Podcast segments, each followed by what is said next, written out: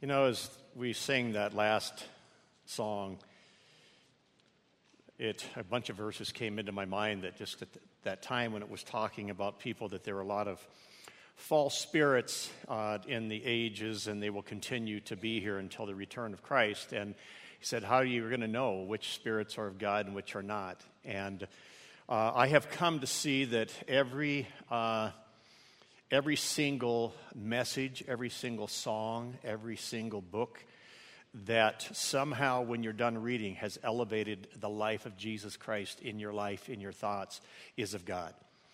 And just that, you know, I'm thinking of Nebuchadnezzar back where that song was taken from when they throw the three into, into burning fire. And he comes and he quickly, it, it says, he rushes and says, Didn't we throw three in here? But I see a fourth. I see another one running amongst them, and none of them are harmed. He has the appearance of the Son of God. And I, I realize that here we are singing a song. We're going into Judges, and we're singing about Jesus. And I, I want to uh, emphasize that again that if what you're involved in, if what you're reading, if what you're listening to, if what occupies your the real estate of your mind is not somehow elevating the name of Jesus, I would ask you to at least ask God to search you and know your heart.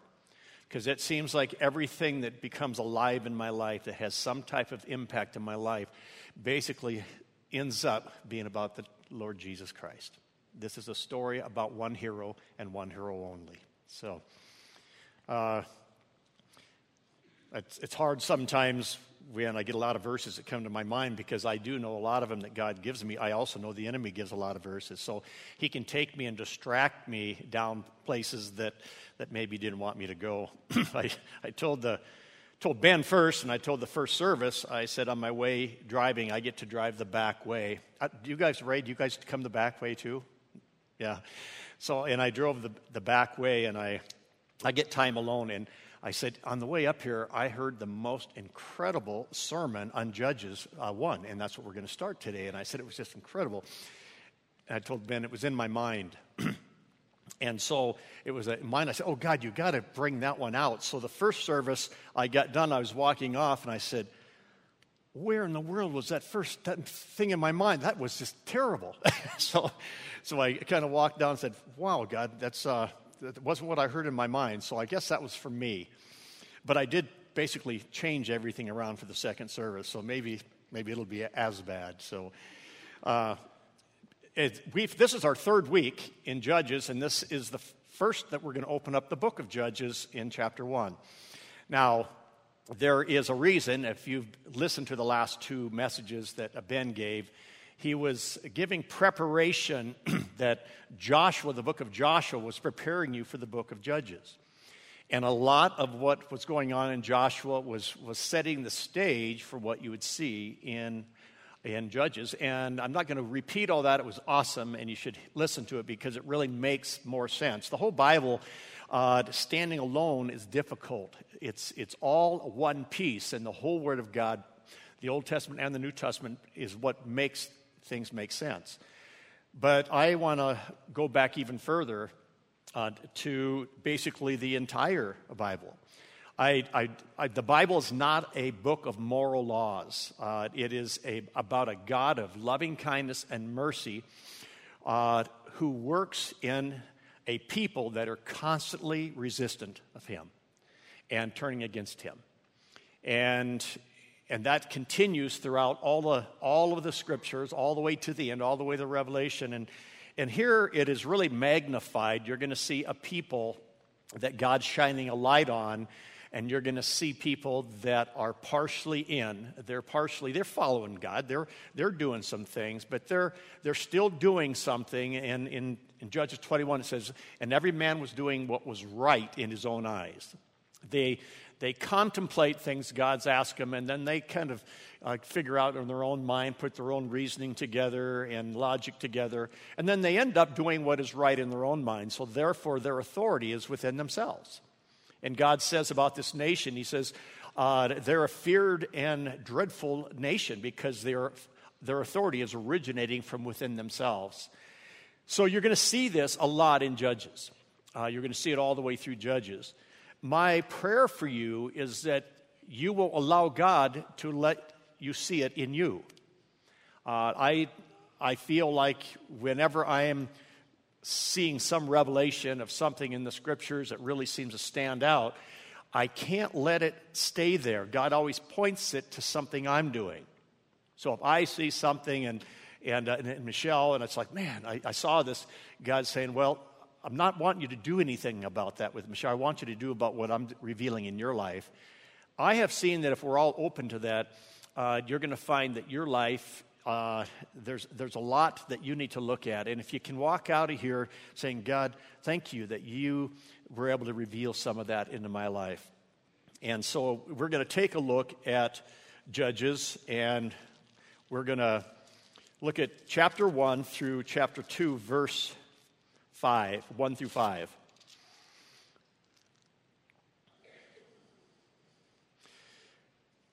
And I believe there are uh, five points I'm going to kind of point out today, and I think we're going to look at these five points. Uh, we're not going to take and read the whole uh, part of Judges here. There's a, a, lot that you can read. We'll pick out some of this that kind of how it flows through here. There's a lot of repeated things, uh, just like kind of when you have uh, ancestors in the Bible, they're, they're telling you there's a reason uh, that you're going to see a lot of the judges and a lot of the people that repeated the same fault that the ones before them repeated. Partial following God and partially not. And, uh, and so you'll see that as we look here. Uh, theme one, the first thing is God relentlessly offers grace to us, the undeserving. The undeserving. Uh, because we, we constantly are taking partial truths or partial things, and then we fabricate for ourselves our own idols. Uh, uh, I saw Mark here. Mark is a guy that has worked for me with me for a long, long time, and Mark is somebody that I I really lean to sometimes when I'm having difficulty in my own. Maybe there's something that I'm struggling with myself, and I came to him a while ago and I said, You know, there's been something that's been troubling me a lot lately. And I said, I've, I've had this burning desire in my heart to deepen my intimacy with God and, and to see, uh, you know, just something that I felt like I, I want to go deeper. And I said, But it seems like the longer and the, the, the more I ache for that, the more I am brought to some of my own motives of my life, some of my old junk in my life, and I, I look back and I, and I see things and and I think, I never saw that in my life. You know, the motives were for self, they weren't for people. And, and I started to get involved in almost condemnation. And I knew that in Romans it says, There's therefore now no condemnation for those that are in Christ. And so when I told Mark about this, this dilemma, this conflict that I was having within me, he didn't bat, didn't waste a second. He said, What do you think you were going to see when you look back at yourself? And it kind of flattered, I mean, flattened me. I thought, well, I thought I'd find a nice guy, you know, back there. And, and, uh, and so and it, when he said it, it just dawned on me how foolish it was. That, that in and of ourselves, there's nothing we have to offer and to bring to the plate of what God has done for us. He is a relentless God pursuing an ungodly people and continues to do it as we continue to fail.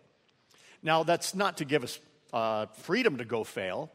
It's just to have an understanding that the story is about God and what He did for us, not so much what we've done. And, uh, and so you'll see in, in the book of Judges, uh, when, when Joshua died, it, you know, he said, Who's going to go ahead and take this land? And he said, First go up against the Canaanites to fight against them. And the Lord said, Judah shall go up. Behold, I have given the land in his land. So Judah does go up. He obeys God and he goes up. But the next verse says, But before he goes up, he calls his brother Simon and says, Simon, you need to come up with me. We're going to fight. Now, that looks like a brilliant idea. If I'm going to get into a fight, I'm going to grab some people I know that can kind of, let's go. They have their people, I'm going to get my people. But that's not what God said. God said, Judah, you're going up, and I've given the land to you. You would miss that just reading this real quickly because Simon goes up and they defeat him and stuff like that. So it's not, it doesn't seem like a big thing. Uh, and, and then you go up, and, and then you see as we go through here some different things that are kind of laid out here. Don't get lost in some of the little details. I, I was even. I was even kind of reluctant to even tell you. You're going to read where they go in and they, they capture some people and they cut off their thumbs and their big toes. Okay. Uh, now I've lost you now for the rest of the time because you're going to be wondering about that. Uh, but the thing that I, that I liked about that, uh, not that he cut off his thumbs and his big toes, but Adonai, I don't know, Adonai Bezek, I think his name is, and I, I don't pronounce these words very well, their names very well. I don't even pronounce your names very well, so it's kind of tough deal. But it was funny that he understood, and, and, what he said after they caught him, cut off his toes and, and stuff, he, he says 70 kings with their thumbs and their big toes uh, cut off used to gather up scraps under the table. Uh, as I have done so, God has repaid me. He even knew something. He knew that he was being repaid by the way that he was living life anti God and very, very corrupt in the way he lived life. He knew that it was coming back to him, which we're going to see in a minute, that there are consequences for the way you live. So basically, number one, God's relentless, and God keeps uh, pursuing the undeserving. Uh, and, and I want you to see as we look at this, because of where we live, remember it says, I have not just written these things for you, but those that will believe in the future. And, and for us, it's pertinent because we live in a country called America. And America has and is and has set up just as many idols as these people have set up. America has done what they've done. They've partially believed, they've partially acted in the, at least the, the appearance of religion. And so we look at it, and America has lifted up power and money and fame and pleasure and achievement and appearance, and we bow before these. And we bow for them, and, and you look at it, and you can sit back and, and, and listen to your podcast, or whatever, and you can see what has been happening here. It's amazing. We're no different than it was at Judges. This message is for us. But I would like to take it and reduce it down just not only from America, but into here to us, to our lives. That you'll find out that uh, many times you look how foolish it is that somebody's worshiping a, a certain idol. And uh, which will lead us into the, the second thing, the second point is that God wants your whole self, not just halfway followers. And these were people that wanted to kind of mix following God with some idols.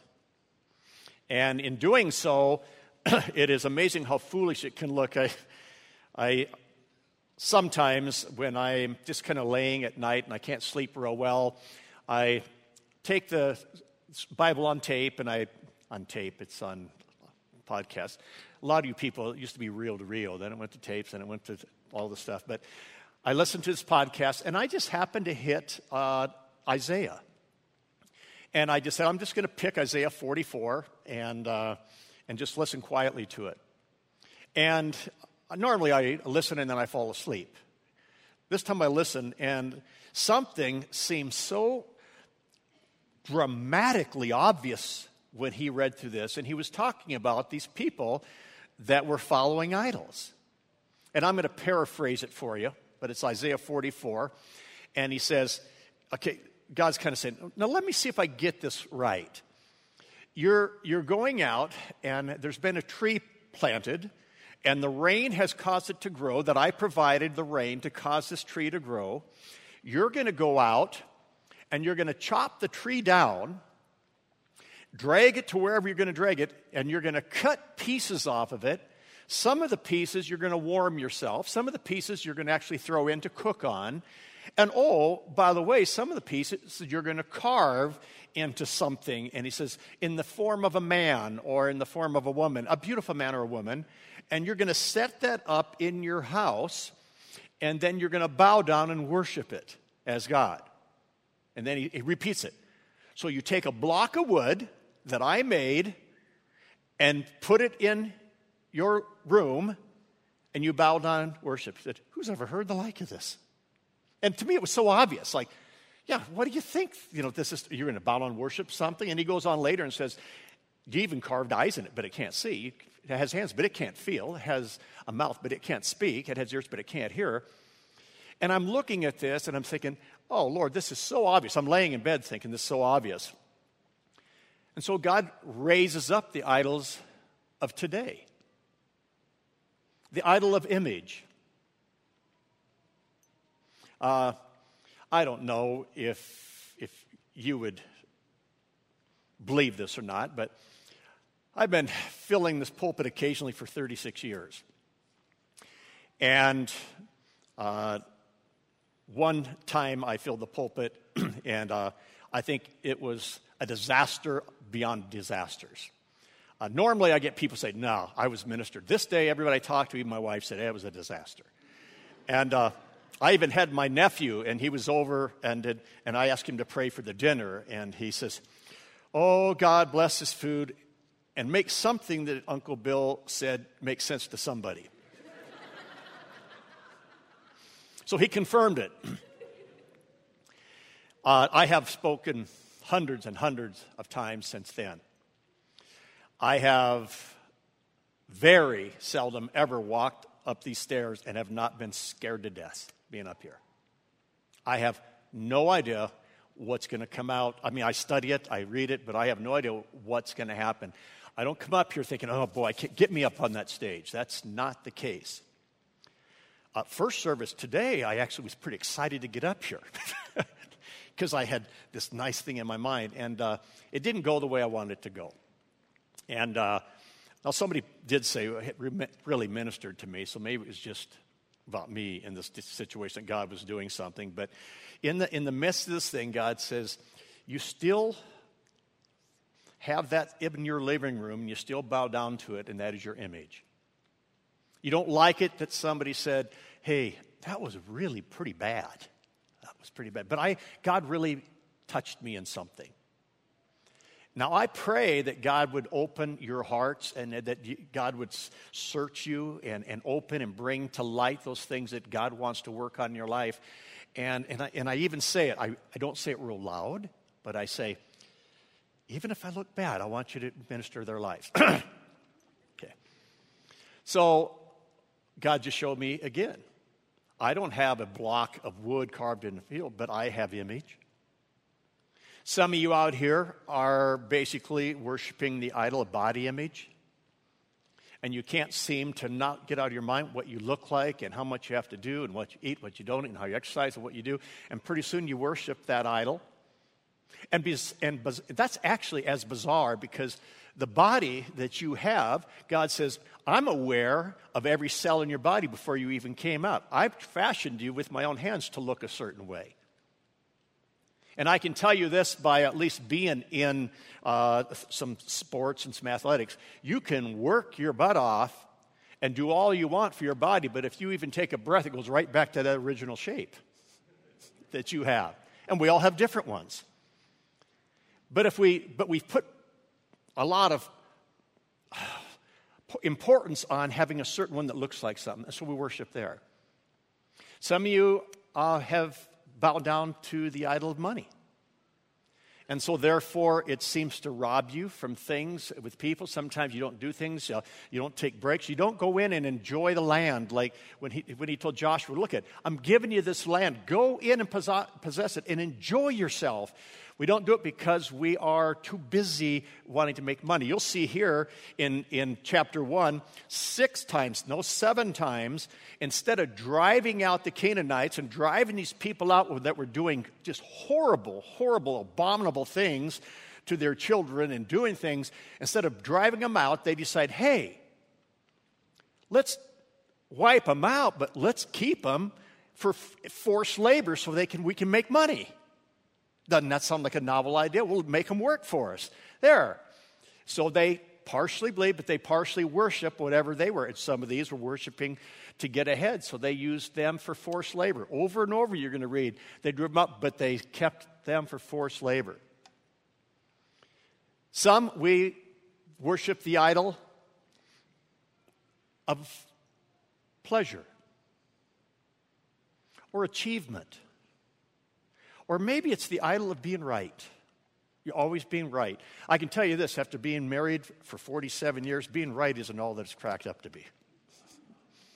Every time I fought to be right, Nancy and I grew further apart. And then I find out later on I never was right. The, the conclusion she came to, she never was right either. Said, you know, we used to kind of argue about, oh, I did not, I didn't leave that open. Yes, you did. You left that open. Now, we, we basically, and it's probably age, says, probably was me. She goes, I'm probably was me. To be right or to win.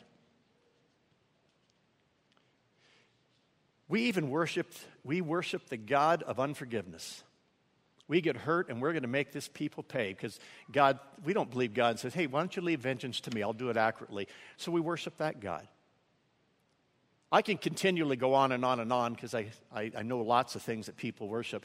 But I ask you just to ask God, even maybe down the hill, God, what is it that I'm bowing to? What is it that somehow is robbing me from being fully in with you, that I'm just, I'm half in? like these people were.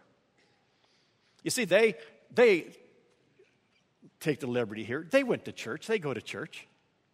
These guys, they went up and fought the battle. They did partially what God asked them to do. They just, they just took it and kind of made their own reasoning and did it the way they wanted to do it.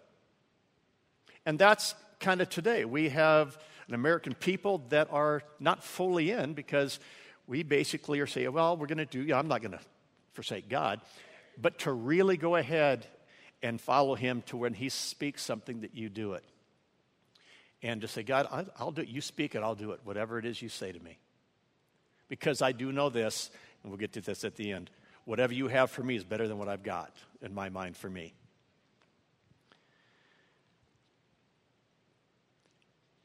Third thing some of God's promises you're going to see in here are conditional, and some of his promises are non conditional or unconditional.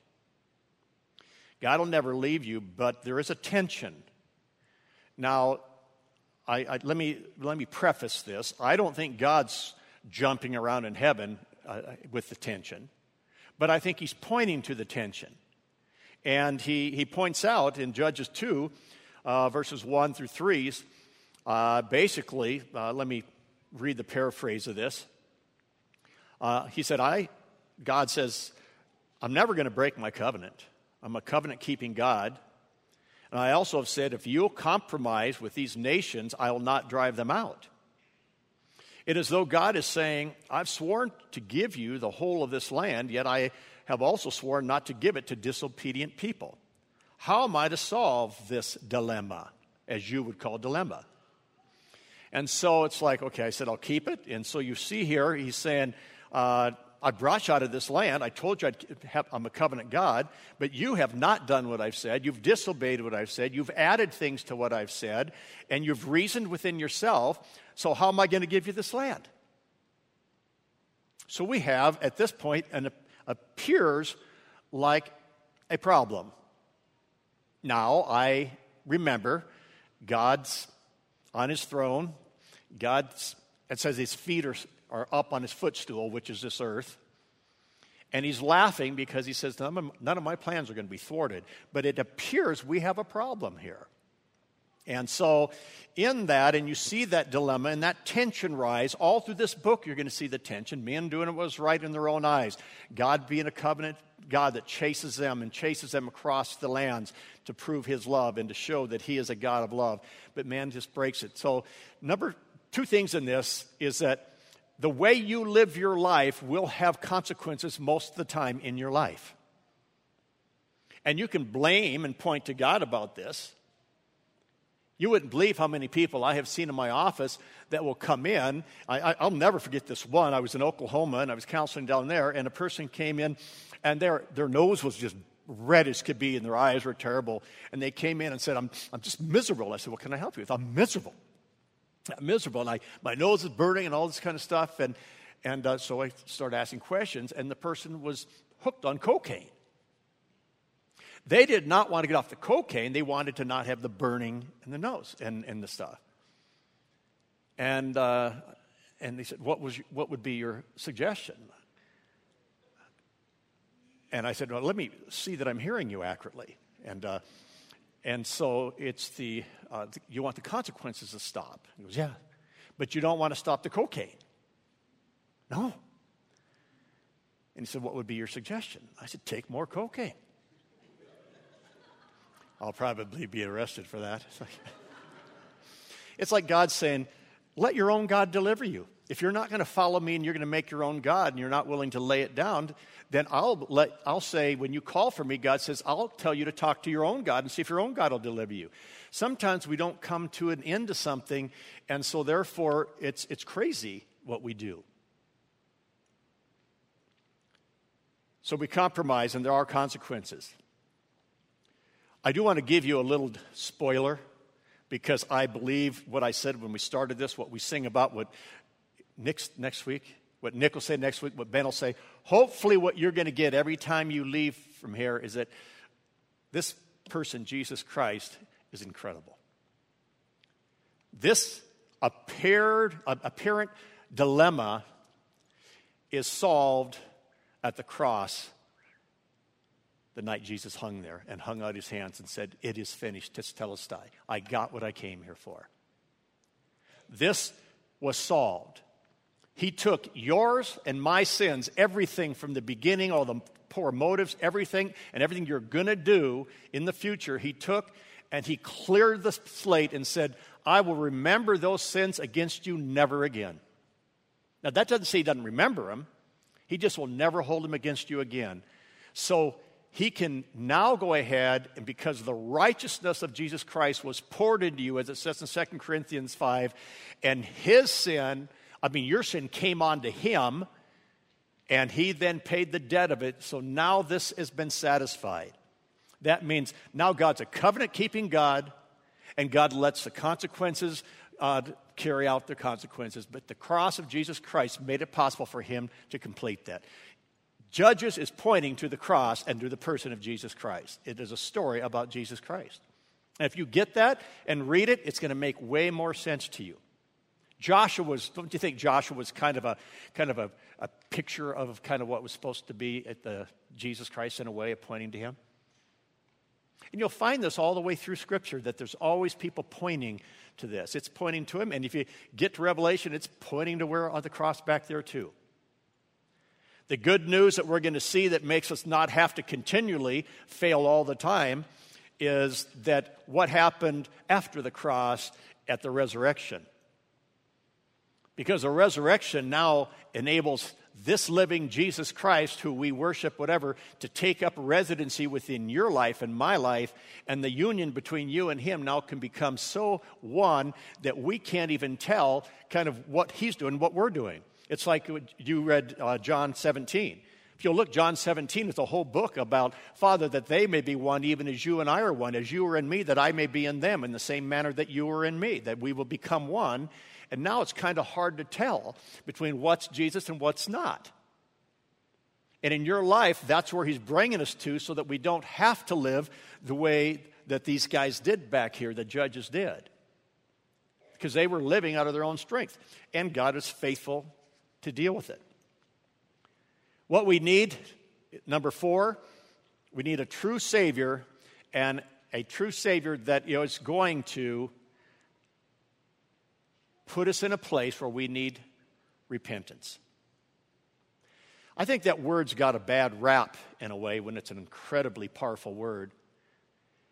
But repentance is, is somewhat of a dying to, to something in yourself. When I repent, I am, I am laying down or dying to some right that I think I have. And I would say that when I have looked at repented people that truly are repented, I see some of the most beautiful people in my life.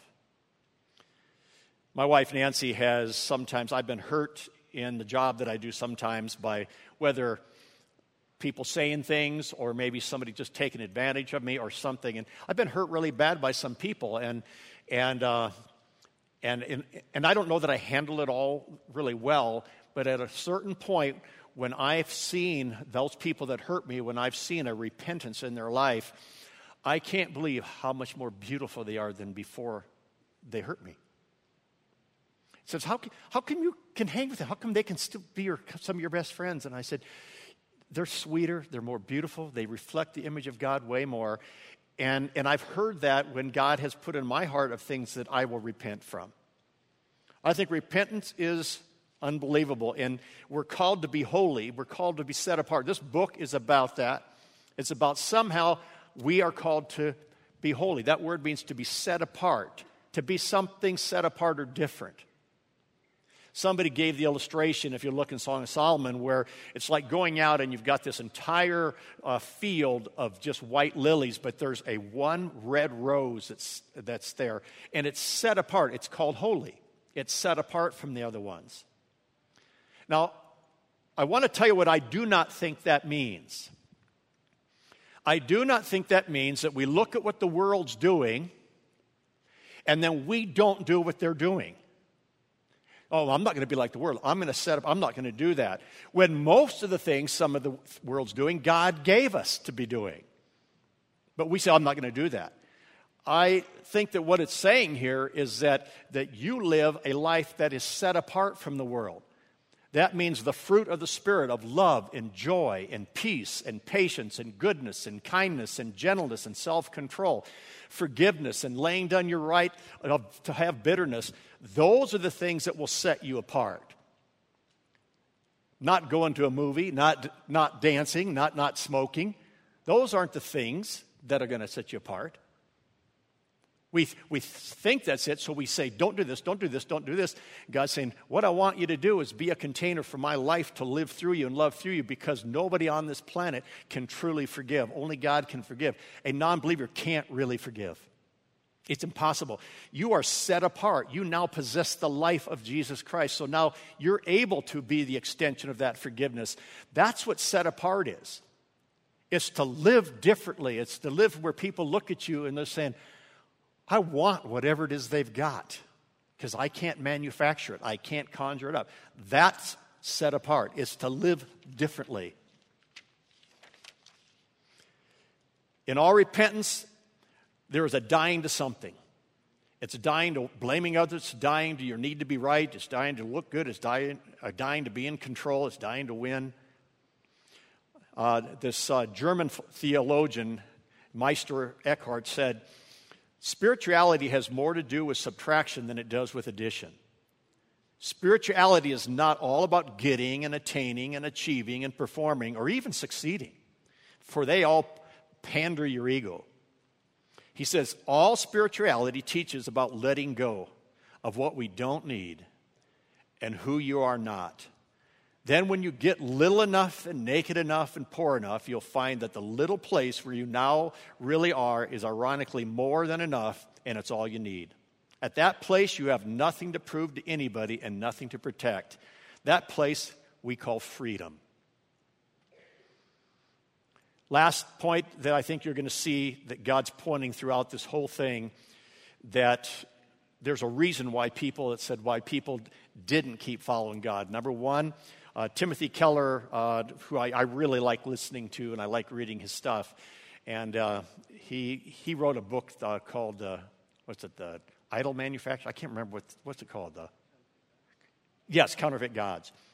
But he says, I think one of the biggest reasons that people basically will not walk inconsistently is because we have forgot to remember. We forgot to remember. Psalm, a psalm I was reading yesterday, talks about that I, I then decided to remember and muse on the things of God and who God was. And because he remembered of what God was and who God was, he could then be more obedient. I think remembering is remembering who he is rather than always pondering and asking questions. At the early service, I use the example of Tom's up here playing music, and, and who's ever up top, if Levi's up top, and Tom says, Would you turn uh, this speaker down over here? And if Levi says, Why? How come? Because I said, Turn it down. It's, it's, it's not, we always have to have an explanation. But if we'll remember, number one, who God is, that he's sovereignly in control of this universe, that he's loving and kind. Every single thing he does says is covered with his loving kindness. Matter of fact, there's a whole chapter that, that says, Let Israel declare that his loving kindness is everlasting. Let Jacob declare that his loving kindness is everlasting. It goes through a whole chapter telling, Let the moon declare that it's everlasting. Let the sun declare his loving kindness is everlasting. God's loving kindness, which is love overflowing with mercy towards you and me, that we don't get what we deserve. His loving kindness is everlasting. And so, therefore, God is in charge and that's the last point. Despite what it appears, despite what it looks like, and this is huge for today, it is very easy today in this world, in this media, to somehow forget that your God isn't in control of the show. And you'll be reminded daily that He's not.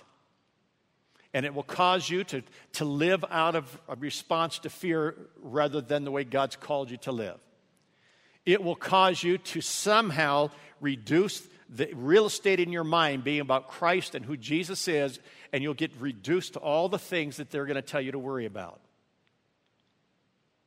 I can say at least this one here, and I don't know why, but this one here, I don't lose one ounce of sleep about what's going on in this world today. I do believe God is in charge of it and God is orchestrating his whole life here and God's sitting on a throne. And it said, I looked into heaven, I saw the heavens opened up, and there was a throne and there was somebody sitting. That word meant he's relaxed and sitting and in control of this universe. He's not freaked out about what's going on today. If you can remember that, you can be wise in how you deal with things happening today. You can use your counsel, but don't for one moment think that somehow God doesn't have this thing under control. Would you pray with me?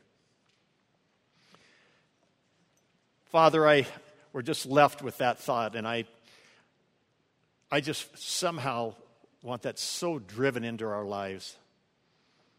We somehow think that we have more power than we do. We somehow think that we uh, somehow make a big difference. And the only way that we get to do what we do is so that you might enjoy our relationship when we do it.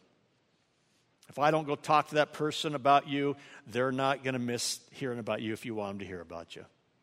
I just miss out on it. Thank you that you're a God that is loving and kind, and thank you that you're a God that's sovereign. And thank you, you're a God that has forgiven us so that we don't have to live consistently uh, in our own devices and our own authority. Speak to each of these people today in the way and the places you want to speak to them. And I pray, Father, that a spirit of repentance would fall upon them so that they would look the way you designed them to look and live the way you designed them to live. And we ask you this with total confidence in Jesus' name. Amen.